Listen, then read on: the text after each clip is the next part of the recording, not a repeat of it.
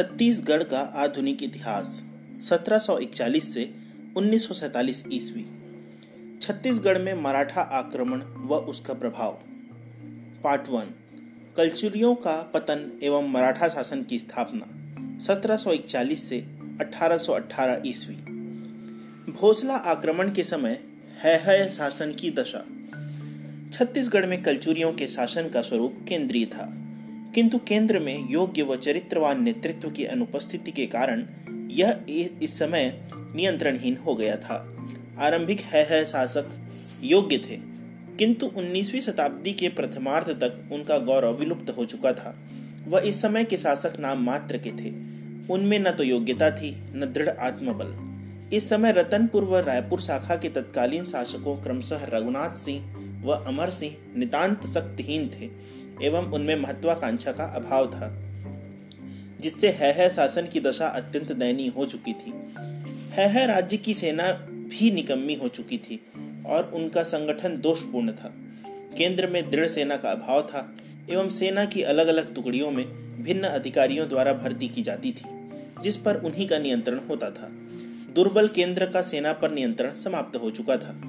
है, है सरकार आर्थिक दृष्टि से दिवालिया हो गई थी। जनता पर कर का भार अधिक था। कृषि की बिगड़ी दशा के कारण आय कम हो गई थी एवं आर्थिक विपन्नता सरकार के समक्ष एक गंभीर चुनौती थी।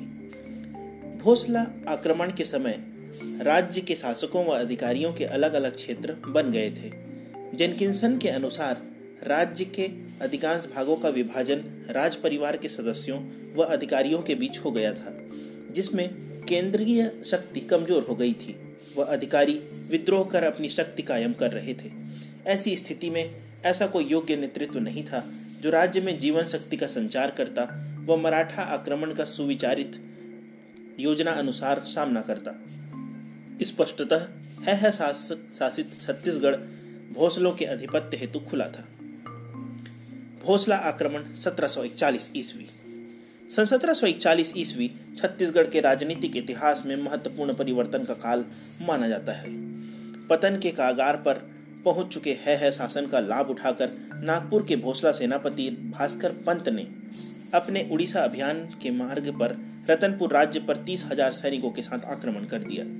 रतनपुर के शासक 60 वर्षीय रघुनाथ सिंह इस समय अपने एकमात्र पुत्र के मृत्यु शोक से पीड़ित थे। वह भोसला सेना का सामना करना आर्थिक व सैनिक दृष्टि से इनके लिए संभव नहीं था। अतः भास्कर पंथ ने रघुनाथ सिंह के साथ व्यक्तिगत नरमी बरती। किंतु राजधानी रतनपुर के निवासियों पर एक लाख रुपए का जुर्माना किया व राजकोष का धन लूट लिया। साथ ही हौसला शासक के प्रतिनिधि के रूप में रघुनाथ सिंह को शासन करने का अधिकार दिया। किंतु मराठा हित को ध्यान में रखते हुए उसने कुली नगीर नामक व्यक्ति को दरबार में नियुक्त किया। सन 1745 में रघुनाथ सिंह की मृत्यु हो गई।